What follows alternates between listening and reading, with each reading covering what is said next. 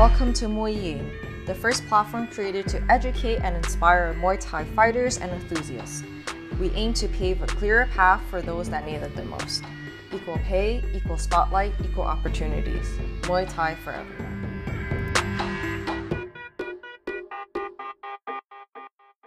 Things Muay Thai fighters hate. Maybe hate is a bit of a strong word. Uh, things Muay Thai fighters find very annoying or are very easily annoyed at, right? Muay Thai fighters, they have their fair share of challenges both in and out of the ring, and most of us, we just learn to deal with the ups and downs of Muay Thai, right? Like anything that you are passionate about, there, there's always going to be obstacles in the road, there's always going to be ups and downs, and some things just suck, right? Some things just suck, some things are great, but some things are just completely uh, they just feel unacceptable for us. Um, and yeah, disliking things, they can be really subjective, uh, highly individualized. Something that annoys you might not annoy me, something that annoys me might not annoy you. Um, but I've come up with some common experiences that I believe most of us Muay Thai fighters um, really find annoying slash dislike slash hate. Okay, let's get into it. So the first one, I spoke about this so much on my Instagram, but uh, cutting weight. I don't know a single person that enjoys, actively enjoys the process of cutting weight, right? So if you don't know, a weight cut involves purely water loss via dehydration methods or mo- water manipulation methods. Um, it's challenging, it's exhausting. Uh, during weight cut week, you have no energy uh, you're thirsty all the time and uh, and it makes sense right? Um, if you're looking at it from a physiological standpoint um, cutting weight is bringing your body closer and closer to death. I know it sounds really grim but that's really what it is right? Your body is not meant to go without water for long periods of times and it's certainly not meant for you to purposely get rid of water, right? Uh, your body very much likes being in equilibrium, likes being hydrated, likes being healthy. So weight cuts, uh, definitely the the reason why it sucks so much, and one of the reasons why it sucks so much, is because your body is just sending you all these signals of like, help, this isn't right, drink some water. um, so you know, weight cutting sometimes people don't do it in a safe manner, in a safe manner, and unfortunately, there have been a lot of incident, a lot of in, incidences uh, of people dying from cutting too much weight. Um, so, so something to keep in mind that whether or not you do it safely or easily, dehydration is still dehydration, right? So if you have to cut, try not to cut so much under during weight cut week, right? Uh, focus on weight loss instead, uh, preferably before your fight camp. So during your fight camp, you're eating enough to fuel your your training. Um, so yeah, the second thing is injuries. Uh, this probably speaks for itself. Injuries are frustrating because it forces a lot of fighters to miss fights. Um, you might have to pull out of a fight because of an injury. Uh, it happened to me before when I had like a really bad bone bruise in my right arm from not checking kicks. Um, it was for like my third or fourth amateur fight from not checking kicks and my um, my I couldn't even open a door. Uh, that's how much it hurt. I, I couldn't open a door. I can I didn't really have um, use of my right hand because of how much like how swollen the bone in my arm was. Um, so it can force some of us to miss fights, and also to a lesser degree, it also forces us to miss training, right? So if you have like a minor injury, like you stubbed your toe, you might not be able to kick properly or spar, or if you have like a bum shoulder, you might not be able to do much at all. So um, for a lot of us, uh, going to the gym consistently is really important and it's in our sense of routine and not being able to be in that sense of routine it definitely um, makes us us feel like really off balance. And, and, and injuries are really common too. Like if you think about it muay thai is a it's a it's a contact sport right? People the rules are based on like people trying to hurt each other and hit each other. So of course injuries are common Um, so sitting on the sidelines is definitely difficult for a lot of us. Um, but just know that if you do have an injury, take care of it from the beginning so that it won't bother you later on when you don't need it to. Number three, losing. Yeah, losing sucks, and I don't think there's a single fighter uh, that wouldn't agree with it. But of course, all of us uh, agree with it to varying degrees, right? So the person who believes that winning is everything and if they didn't win, all of their work went to waste and they disappointed everyone, yeah, losing is going to suck way more compared to the person who um, did the fight mostly to learn. And yeah, it sucked that they didn't win, but they they had a lot of fun and they're going to take a lot of the lessons as to why they lost into their next fight camp and their next fight. So yeah, winning is not uh, imperative uh, to become successful, believe it or not, and it's not even necessary to become better. Right? Winning is, I always say, is like the the cherry on top of the icing, or the cherry on top of the whatever it is. Right? Um, at the end of the day, Muay Thai is still competitive, and no one trains to lose. Right? People train so they can win. People uh, train according to the system uh, the scoring system so that they can get the judge's decision.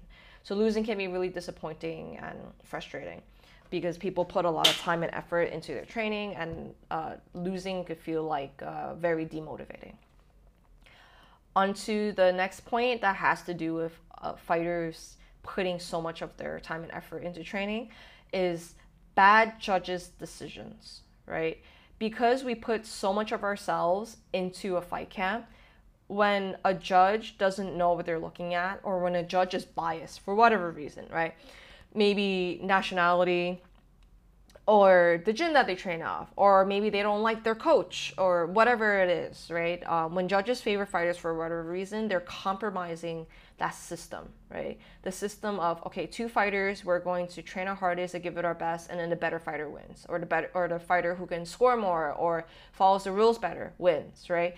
Uh, so when a judge uh, is subpar, it's almost an attempt to invalidate all the work that the fighters put in, and to really, it feels like something was robbed from you, right? And and and that's why that's part of the reason why they call it like a robbery, because because maybe the better fighter should have won, um, but it didn't matter because the, the the judge was biased or didn't know what they're looking at for whatever reason. So it would be nice if um, all judges and officials, referees included, uh, they're fair, unbiased, and they see the fighters as they show up in the ring, not uh, as they show up on social media or in affiliation with the gym or their country or whatever. You know, nothing less, nothing more.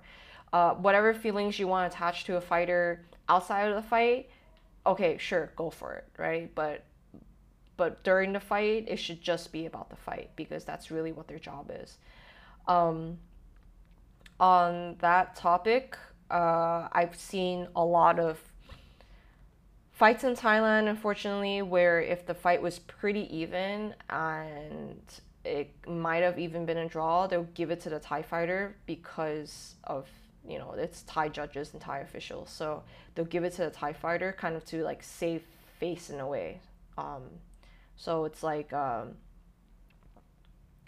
Muay Thai should belong to the Thai people. I, I think that's kind of the mentality that some of these fights are going for. Um, but I've also seen some promotions where they would give it to the the better looking person or the foreigner so that they can get like publicity after the fight when the good looking person or the foreigner or the celebrity even uh, is like oh I won my fight you know whatever whatever thank you to so and so so and so so it's just associated with like a positive uh, positive experience Okay, next one. Overtraining. If you've been in this territory, if you've been in overtraining territory, you know exactly how much it sucks and how drained and depressed and all of that, all that stuff that you feel, right? Um, I wrote an article from Muay Thai Guy uh, many years ago, and uh, I'll quote from it. People often confuse this term, overtraining, with feeling fatigued. But take note, overtraining is not as simple as that. Its consequences are quite sobering, especially for those who are serious about their progress. So, the reason why overtraining is very it, it's a serious uh, detrimental territory that you might head into sometimes. Um, it leads to burnout, injuries, and just just to name a few things, right? But also, when you overtrain, you're not progressing. So if if let's say you train and you're challenging yourself uh, consistently, then the your progress is going to go up. It's going to go up, but then when you get into overtraining territory by not resting enough or by pushing yourself back to back to back to back to back for too long, then you're actually your progress meter and the way that your body responds is that it goes down. So then, um, in a lot of ways, you do go backwards. So your your your cardio gets worse, your recovery gets worse, your sleep gets worse. Um, you're not able to pick up new techniques, all that stuff. If you're still training despite being in overtraining territory, the only thing that's it's going to teach you is teach you how to be mentally tough, but it's not going to make you any better as a fighter just a PSA for everyone. I personally have been in overtraining territory way too many times. Okay, uh, the last one is sport sportsmanship, right? Uh, Muay Thai, it's characterized by a culture of respect and humility, and uh, people really don't need to have disrespectful behavior towards the, their opponents before or after a fight. Um, like I just said, uh, one of the things that draws so many people to Muay Thai, it's the culture of honor and respect. And people having poor sportsmanship is like, uh, are you new here? uh, so, so poor sportsmanship can involve like trash talking, but even like if one person wants to touch gloves and the other person just hits them, uh, intentional fouls, uh, hitting someone after the bell intentionally. These are not good reflections of the essence of Muay Thai and what um, Muay Thai culture is as a whole.